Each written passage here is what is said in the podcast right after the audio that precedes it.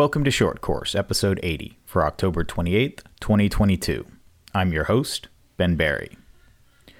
This week, I want to talk about the experience of and lessons learned from running the chrono at the 2022 Carolina Classic. And to start off, it's a bit of an odd place to be because often chrono is not necessarily a position that's that's really prioritized, and so it, you know the, the question it comes up: Why did I either volunteer for or or get stuck with it? Uh, and the answer is I, I volunteered for it. Uh, as it happened, one of the things that could have been better at last year's Carolina Classic was the fact that the way we ran Chrono resulted in having to throw it out halfway through. And I thought to myself, everything else seems to be working okay. Maybe this is an area that, that I can step in and help. And so I volunteered to run the chrono and try and do what I do when I approach anything, which is break it down, look at everything, try and figure out does the way that we're doing each piece of it make sense? How can we make it better? How can we improve it? And that resulted in, in a number of positive outcomes. And uh, I just wanted to go through those today. As a preface to this, I should say that this all somewhat started in 2019 when Stephanie Barry, my wife, took over as section coordinator. She'd actually stepped in the year before, but that was the first year that she was involved with overseeing the NC section championship. And we ran it at Sir Walter, and I made the suggestion that we should collect chrono ammo on one of the stages. And so what we ended up doing that year was on the stage that, that I was working, the last stage before chrono, we picked eight rounds out of a mag that the competitor had used during the stage, put them in a, a Ziploc bag, and bundled them together. The, the one logistical uh, hurdle in, in this case was that we were actually stage nine at the top of the hill and the chrono was all the way at the bottom. So our the best solution we could come up with was we actually just took all the Ziploc bags full of bullets, zip tied them together so that if somebody tried to pull theirs out and mess with it, hopefully it would be relatively obvious, and handed it to whoever the last shooter on the stage was. Did we think people were cheating? Probably not. But we thought, why not try and have a more robust system so that just in case somebody is, maybe we have a chance of of catching them. And in that case, it it worked out. I didn't hear about anybody going minor at the chrono. Again, it's a it's a local match. Uh, even even regionally around here, I don't know that anybody really is is that interested in cheating for the, the glory of being North Carolina state champion. But it's more about the process. For me, it's about looking at the rules and saying, if I were going to cheat, what would be the biggest hole I would use to to do it? And then saying, can we make the rules? Can we set the the system in place such that it is more robust to to whatever that opening is? Now, you're never going to get it to zero, but if you can close the biggest gaps, if you can pick the lowest hanging fruit, you can make it harder. And so to me, in a way, it was more about the, the challenge of how can we make this process better and better. And so we stuck with that same process of, of collecting ammo at the stage before Chrono through 2020 and 2021, which were the two years that the match has been hosted at Roan. And so for this year, with me stepping in and taking a little more active role, I thought, okay, what's the next step?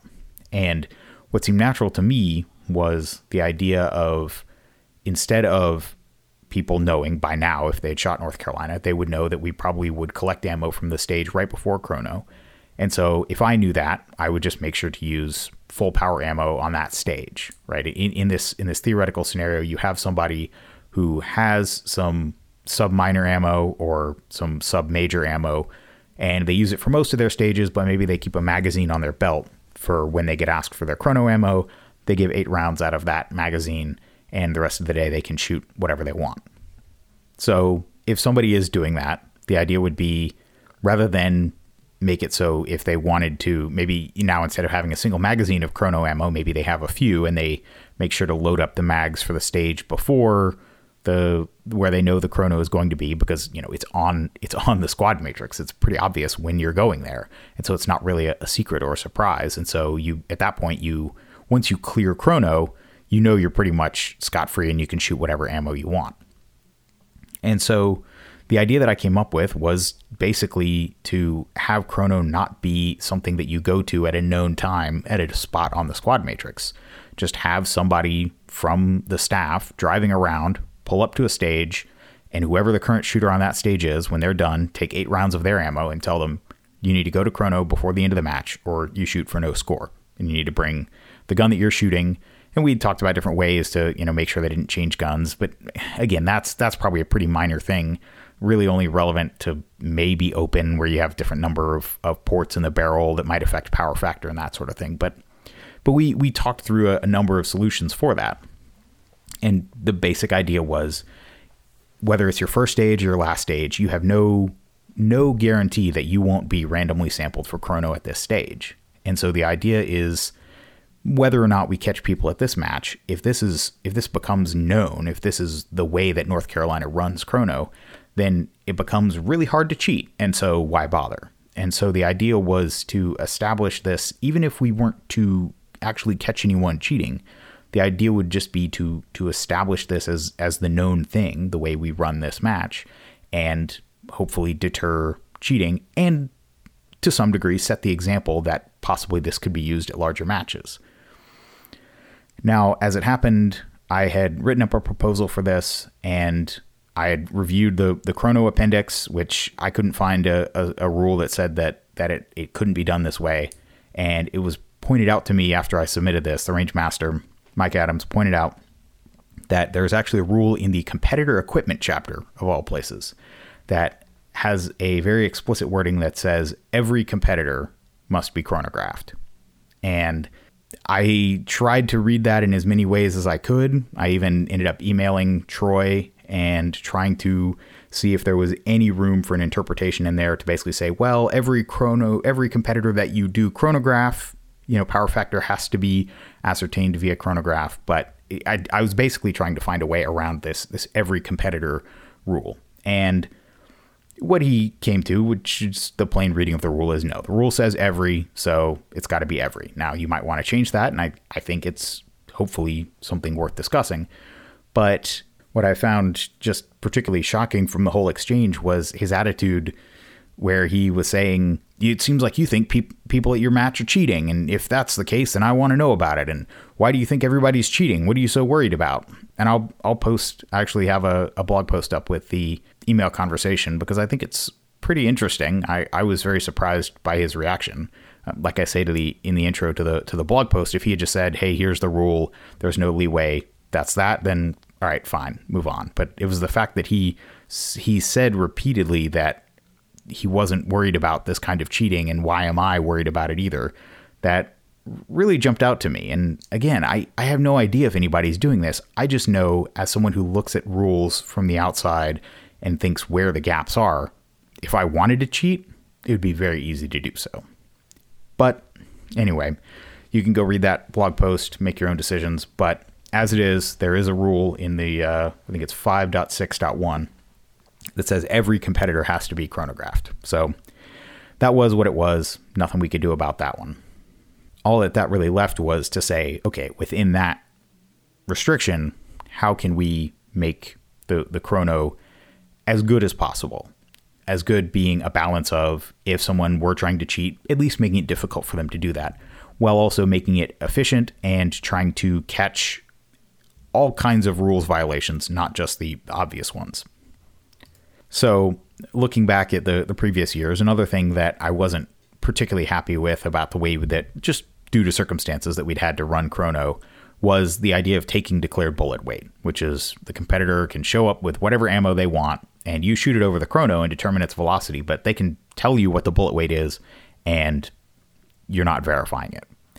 As it was, that was just a, a, logistical thing. It was kind of perceived at the time that it took too long to, to pull the bullets. And that was one of the things that, as I stepped in and, and was taking over this responsibility, I was looking at ways to fix that. I, I was trying to say, how can we actually pull bullets in a way that keeps up with shooters coming through chrono? And this is one reason that it's common at matches to just have competitors at the beginning of their first stage, everybody's just handed a Ziploc bag and told, hey, put eight bullets in this bag and we'll send it to Chrono. What that does is it gets all the bullets to Chrono well ahead of the competitors, and so it means that the people at Chrono can go ahead and pull those bullets. Typically, what I've seen done is is they use the hammer kinetic pullers, which you kind of need time to to use because they're they're pretty slow and they're annoying, and they you know your arm gets tired doing that for a while.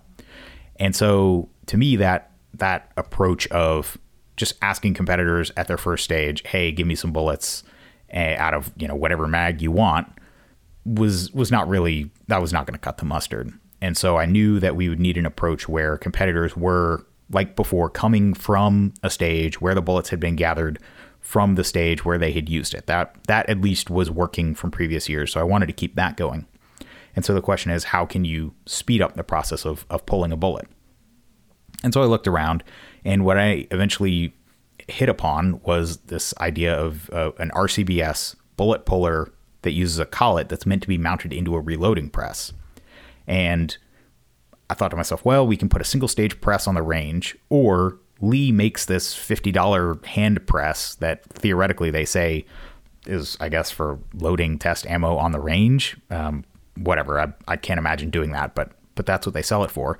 But it wasn't that expensive, and so we bought one and the RCBS collet puller, and just in my garage, I just got kind of into the rhythm of being able to pull bullets from the random bucket of live rounds that had just collected on my reloading bench.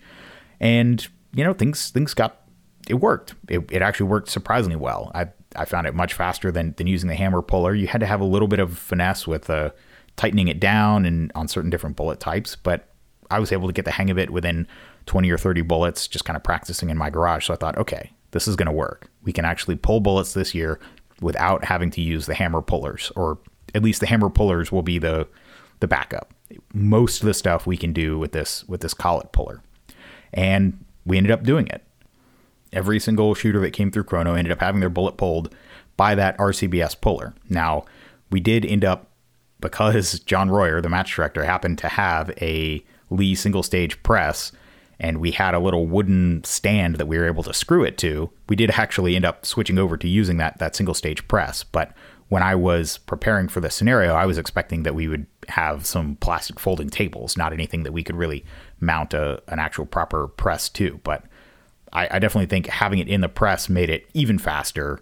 It just the the the process was completely seamless, and so that would definitely be my my recommendation. I, for example, I can't imagine why Nationals doesn't just have a setup like this. It would cost maybe 150 bucks for the, the press, some lumber to build a stand to mount it to.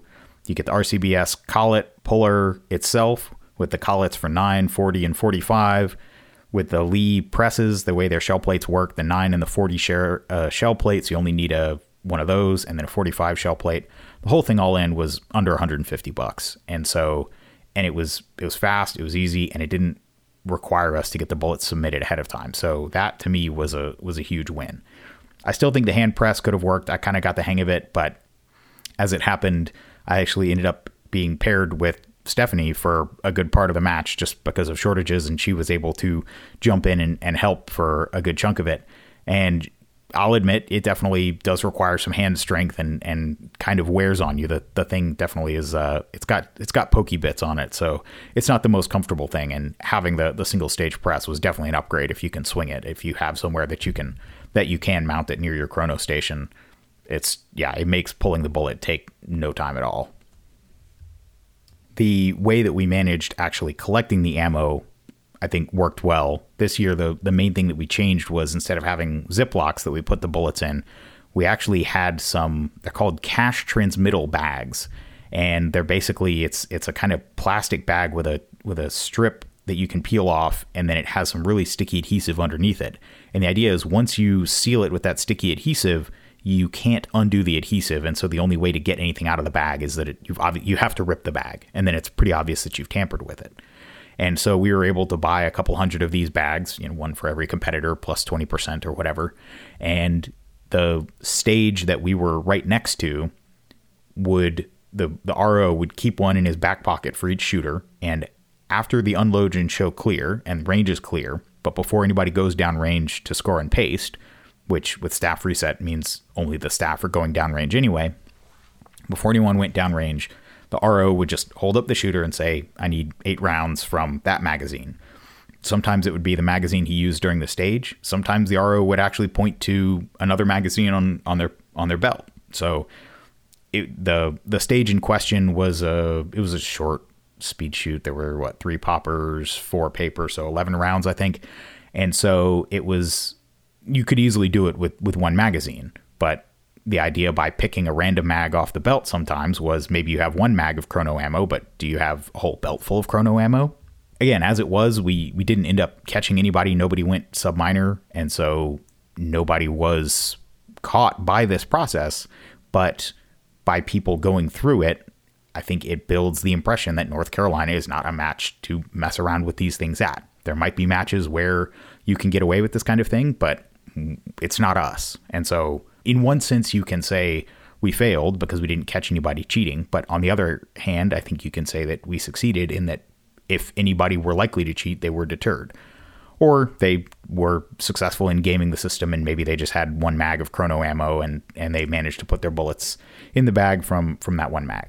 Who knows? But anyway, the, the cash transmittal bags were a cheap solution and they solved the problem of having to chaperone the shooter from the bay over to Chrono, which it was only the other side of a concrete wall, but it did save one person having to basically stand there and make sure they didn't go to their bag and try and swap the ammo out from from something in their bag. Because once the rounds were sealed in that bag, if they showed up to Chrono with a ripped bag, at that point we would have had some serious, serious questions.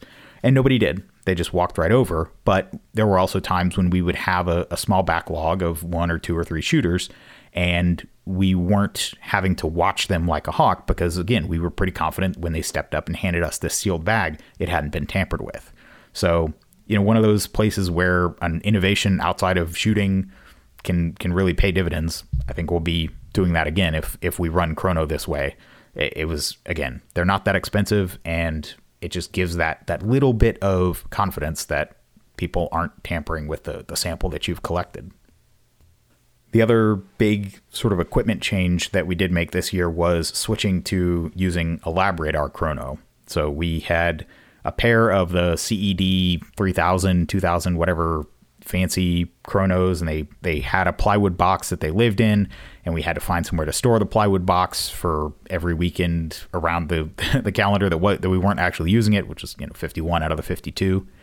And that was kind of a pain in the butt, and the they were finicky. We had had issues with the the light bars getting shot, and when the opportunity came to pick up one of the the LabRadar, it's actually the light model, so it doesn't have Bluetooth, which is perfectly fine for our needs because we're not trying to sync it to one of the chrono officers, you know, phones or something. And it did cost basically about what two regular chronos would cost, but it's a one-time investment for the section, which is nice. So wherever the section goes, now we have it, and the section had already invested in in the in the chronos, the other chronos, which were just sitting unused. Again, 51 out of the 52 weeks of the year. But I I have to say the the LabRadar was everything I I'd hoped it would be. As it happened, we did end up having a spare, so we were actually able to run two side by side, and if you position them correctly, they both of them can pick up a, a single shot. And I will say they they both were very close to each other on all the readings. They were within five or ten feet per second on almost every reading, and just having one probably would have been completely sufficient. I, I we maybe had five or six shots that just didn't get any kind of registration uh, on on one of the chronos where it was nice to have the second but that's a, a better success rate than I've seen from a lot of the, the light based chronos. So it, it, definitely, if you had to choose between two light based chronos and building a box or having one LabRadar, I, I, think you would be better off going with just the one LabRadar. The, the rulebook says it's better to have two. And yeah, if you can swing having two, if somebody has one that they can bring, so that, that's that's what our situation was, the, the second one belonged to Nathan Carter of Shooting Sports Innovations, and he just let us borrow it for the weekend, and it, it worked. You know, worked great to have both of them. If you can do that, I think that's really the the best setup you can you can hope for. the The only real drawback or downside or gotcha that that I found, well, there, there's two. One is PCCs. obviously, especially the quieter ones, have trouble setting off the mic, which the LabRadar then uses to start trying to detect the bullet. So it's sending out a, a, a certain amount of of radar pulses at all times, but when it actually detects a shot from a loud noise next to its internal microphones, then it actually starts recording and, and looking for the bullet. And basically, what I found is with maybe half the PCCs, it was no issue. It would set off both LabRadars. And I would say with about half or so of them, I basically had to get the muzzle, and they, they recommend you have the muzzle of the gun no closer than six inches to the to the LabRadar. But I had to get the muzzle maybe two inches away, right next to the to the internal microphone, which is just right at the, the three o'clock or the nine o'clock position on the on the box. And once I did that, it would it would pick up the shot. Now, at that point, only one of the LabRadars was picking them up anyway. But when it did that, we got a good reading off that one and there were no issues with with doing that. So in that sense, that that was one of the places where having a second one didn't really do much for us because with a lot of the quieter PCCs, we were only getting a reading off of one anyway. But once we got it right next to the the the one LabRadar, it picked up fine. And then the second issue is just aiming the thing. So it does you do want it to be aimed at the target you're shooting at just because of the way it, it picks up the, the bullet traveling and it's having to do the trigonometry on what its path is that it's taking. And so for most shooters, I would I would actually, or at least once per squad, I would definitely I would get behind the little sights on top of the LabRadar and make sure that it was pointed at the target that we had about 15 or 20 yards downrange for this purpose and just make sure that it was lined up because if the thing does get bumped or jostled and it's pointing in the wrong spot, you're going to get very low readings by like two or 300 feet per second. So it should be pretty obvious, but it's definitely something you need to watch out for. And, and it's worth, they have a, a little folding tripod that they sell that has some good locking adjustments on it that I found to be pretty reliable. And then the second thing is you can actually 3D print a little, it's a, it's like a little almost soda straw type thing that, that goes on top. It basically replaces where the the normal little V notch gutter sight goes. But just even having that that little tube to aim down versus the V, it, it gave me a little more confidence that the thing was pointed in the right spot. And again, I made sure that it was that way for for all the shooters, and we got good readings for every shot. And so, yeah, I, I couldn't be happier with that. The other part of the way that we ran Chrono this year was really trying to actually check everything that the rulebook says you should check. So not just weighing the gun and boxing it, but doing some equipment check of the belt, checking that the guns, if the primary safety is active or, or not disabled. And that definitely took a little bit of, of figuring out sort of the right order of operations to do that in. Now, the one thing that, that we couldn't do was was to gauge every magazine and I, I couldn't come up with a good process to actually do that. I think if you really want to check competitors' magazines, you need to be gauging them on the stages. And so the way we had it, we just had the competitor come up with their gun and an empty magazine. And depending on the division, we'd either weigh it with the empty magazine, gauge the magazine, that kind of thing. And what I found was the the best sort of order of operations to go through things in was have them step up and then tell them to put the gun on the mat with an empty magazine and then take the gun, do whatever checks needed to be done to the gun. So gauging the mag, weighing the gun, and I actually had a a checklist that I hand wrote the first night or the first day, and then we actually did it that night. We went to the hotel little business center, typed it up, and printed it out, and so I had it taped to the table in front of me, which was actually really helpful because occasionally the competitor would banter with you, or you would be distracted by something or another, and just being able to go back to the checklist and just say, okay, production, weigh it, uh, check for list compliance, all of these, all of these things. Just having a, a, little checklist per division and being able to to refer to that and make sure you hadn't missed anything, and having them honestly in order too of of the things that were most efficient to check, worked out pretty well. Most of the stuff was was pretty standard. Um, some folks were surprised. I I weighed almost every gun. Um, towards the end, if I if I felt like you know it was a production gun, it was obviously a plastic gun with with no modifications. Some of them I, I skipped throwing them on the scale, but for a lot of them, I would just go through the process, especially if we were running ahead of schedule, just in the interest of of thoroughness and weigh it, box it. I did in accordance with the rules, I did check that the primary safety was functional and not disabled on well all guns. Um, obviously, if a if the thumb safety on an open or limited gun were disabled or non-functional, that would that would be an issue. And for the most part, it was it was no issue. So obviously, anything that had a, a thumb safety, I just checked that with the hammer back and the thumb safety on, it blocked activation of the hammer if it was a striker gun with a trigger safety where there was a some part of the trigger that had to be depressed for the whole body of the trigger to move, I would just make sure the rest of the trigger couldn't move unless that lever was depressed. No issues there, and it didn't take very long at all. Again, by having things in a sort of rhythm, by just being able to go through them this, then that, then this, then that, it didn't take very long at all. And what was nice is while I was doing this, whoever was helping me, either Stephanie or John Royer, the match director, who ended up they ended up tag teaming just as either of them had availability. They they were able to pull the bullet and weigh it and get that entered into the tablet and be ready to start shooting and, and capture the velocities. So the, the person on the, the sort of left seat was would take the bag, cut it open, take a bullet, pull it, weigh it, and then they would have the tablet. They type in the bullet weight and then be ready to, to read the velocities. And in some cases, they would have time to even load a few bullets in the magazine for me. So I would make sure to, if it was a, a division that had a gauged magazine, I would make sure to gauge the magazine first so that it was available so the other person could pick it up and, and load rounds if they had time. And then from there, I would dry fire the gun a few times and then I would load the magazine with a few bullets in it, shoot it over the chrono. I think we only had two or three that, that we even needed to shoot additional rounds and then unload the gun. I would then lay it down on the mat and have the competitor step up, holster it, and then stand right where they were and just do a quick equipment check. So take an overlay, make sure that the butt of the handgun is at or above the top of their belt, and then depending on what division they're in, check if the distance from the inside of the inner belt to the inside of the handgun matched the, the division requirements. And that that's the one that caught the most people. Now, in every case, they were able to fix it and continue on in the match. So it was more just people kind of having their uh, their match flow disrupted by having to bring their gear back into compliance, which is the way the rules are written.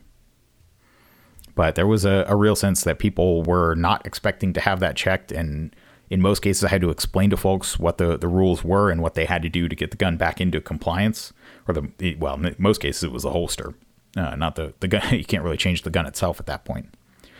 And at that point, once uh, once I declared the equipment check a pass, the person running the tablet would turn it over to the the competitor to review and hit approve, and then they would be on their way. And by the middle of Saturday, we had this down to 90 seconds or less. It was it was very efficient, and we were easily able to to keep up with the stage in front of us. Now, there are always going to be some backups if you do have somebody that you need to shoot some extra rounds for, or you have an issue where their their gear is out of compliance, and so you have to, you know, everything doesn't go smoothly. So there there will be backups for that. But when everybody was just breezing through, we were we were able to pull the bullet, weigh it, do I, I think every check every gear thing in the rule book aside from gauging every single magazine. That's really the only thing we could have done more. We are checking safeties, weighing, uh, boxing, any anything that that the rule book required, and then load a few rounds, shoot them over the chrono, enter the velocities, and off they went. One thing that was definitely a topic of, I don't know, some friction or resistance was I guess people at some matches have gotten used to expecting to walk up to chrono and be given the command make ready. And there is a recommendation, but not a requirement in the rulebook that chrono should be run that way, that when the competitor steps up, they should be told to make ready. And in my personal opinion, that is just confusing. If you know what it already means, then great. But when they would come up to my chrono station, I would stand up, I would look at them, I would indicate the mat on the table in between us, and I would say, lay your gun and an empty magazine on the mat in a sort of flat, you know, range officer kind of tone, just like that. And I got maybe a handful of folks saying, Are we good? Or is that make ready? And I would just repeat the command because to me, make ready means make you know load the gun and make it ready for a stage. It doesn't mean do what you know. The, the chrono station has a separate set of requirements, and it's worth noting for PCC because I found that this was an issue, I would I would tell them lay your carbine on the mat with the flag out and the dot on because I would I had a few where I was you know trying to un unflag their PCC or the dot wasn't on or something like that. And so by giving them that specific command, again, it got things into a place where we could just start testing the gun and move on with the process. It's I, I, know this is probably going to be a debate that continues. I, you know, if you know what someone means by make ready, well then the meaning of make ready is clear. But if you don't, then I to me, just giving simple, straightforward range commands that declare what you would like the competitor to do in a safe way, to me, that's that's just better. And so I, I went that route. Again, there there were a few people that kind of questioned, you know, asked that, okay, are we good? And I would say, yep, we're good, and repeat the command.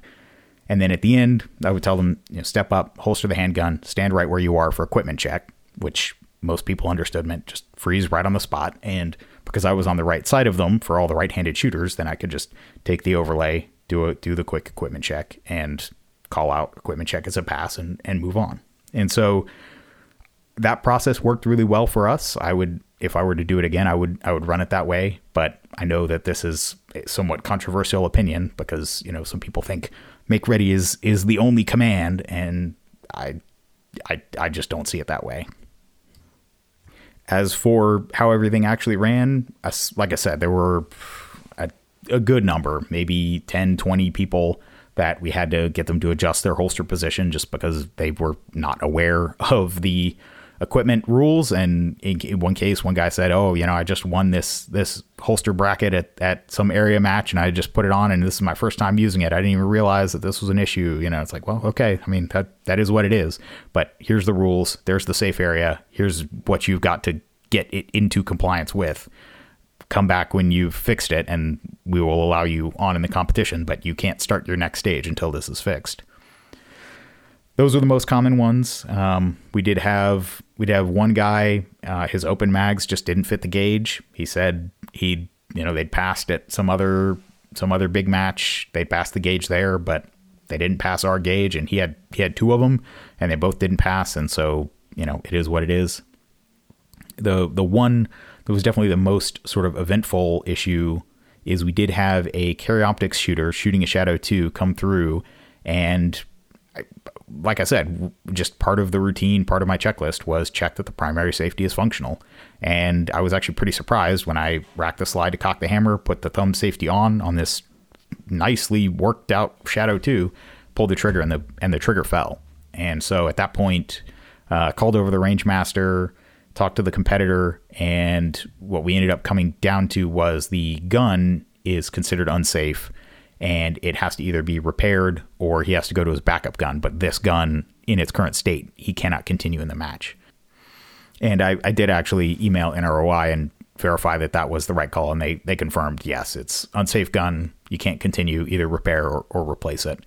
And it was funny because this guy is his main match gun. He mentioned some custom gun builder, and he said it was like he paid like three thousand dollars for the Shadow 2, which is obviously quite a bit more than they actually cost. So it had had a lot of work done to it, and I guess one of the things was you know whatever the trigger work was, it ended up disabling the thumb safety.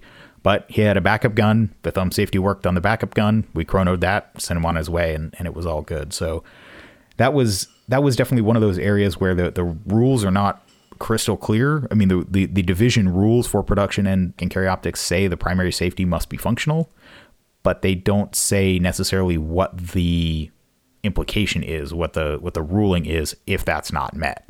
In, a lot of cases, if you don't meet the division requirements, you're bumped to open, but this is not one of those times apparently. So, other than that, everything went smoothly. Uh, like I said, we were able to to keep up. Uh, we didn't have anybody any issues with people making their declared power factor. We just had the the one issue with uh, with the the magazines that didn't fit. And overall, I think this really gave us some good lessons learned.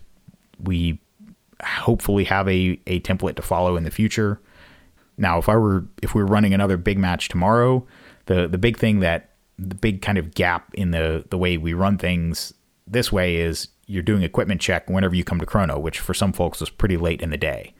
I do think at a big match you should absolutely have someone or everyone on on each bay that knows the equipment rules and can just do a quick equipment check. Just make sure gun, holster, magazine positions are all all legal before you even start the first stage. And I know there are there are a lot of matches that, especially bigger matches, that do do that. It's not something that that we've done, but that's something definitely that that I'll be recommending or looking into how we can do something like that next time. Because again, we did catch some folks coming through equipment check and made them fix the issues. But if we could have caught it before the first uh, state for their first stage of the day, obviously that would have been better. The only trick being it's not extremely complicated, but there is a little bit of nuance to how exactly the the measurements are done, where the measurement is taken, what you're looking for in terms of the so you know for the height measurement, it's the heel of the gun that has to be ab- above the belt, but for the the distance from the belt measurement, it's any part of the grip, but not you know but safeties don't count, and so just a, a quick refresher on exactly what the what you're looking for, what's in in compliance, what's out of compliance, and then having someone on each bay before each squad starts just review the the competitors on their bay. I think would go a long way to fixing these issues because then the competitors can do it potentially before they even start shooting, which which would be ideal. And then obviously, you know, long term, I, I hope that we can get to a spot where the, the rules allow, they don't require, but they allow for some kind of, of random sampling. I, I genuinely think that having people sort of go single file through chrono, knowing when it's going to come, is it's it's a way to cheat if you wanted to. And I think potentially you could have a less of a backup. Your your match flow could be significantly better by not having the having to spend the time to send everybody to chrono and you just have to sample 10%, 20% of your competitors in each flight make sure they go to chrono before they leave the range. So either over lunch or at the end of the day, or if they have time, which during a staff reset match they would in between stages, if they can come over to chrono, they shoot one stage, they're done, they load their mags, and we've already collected their bullets from another stage, but they come over to chrono.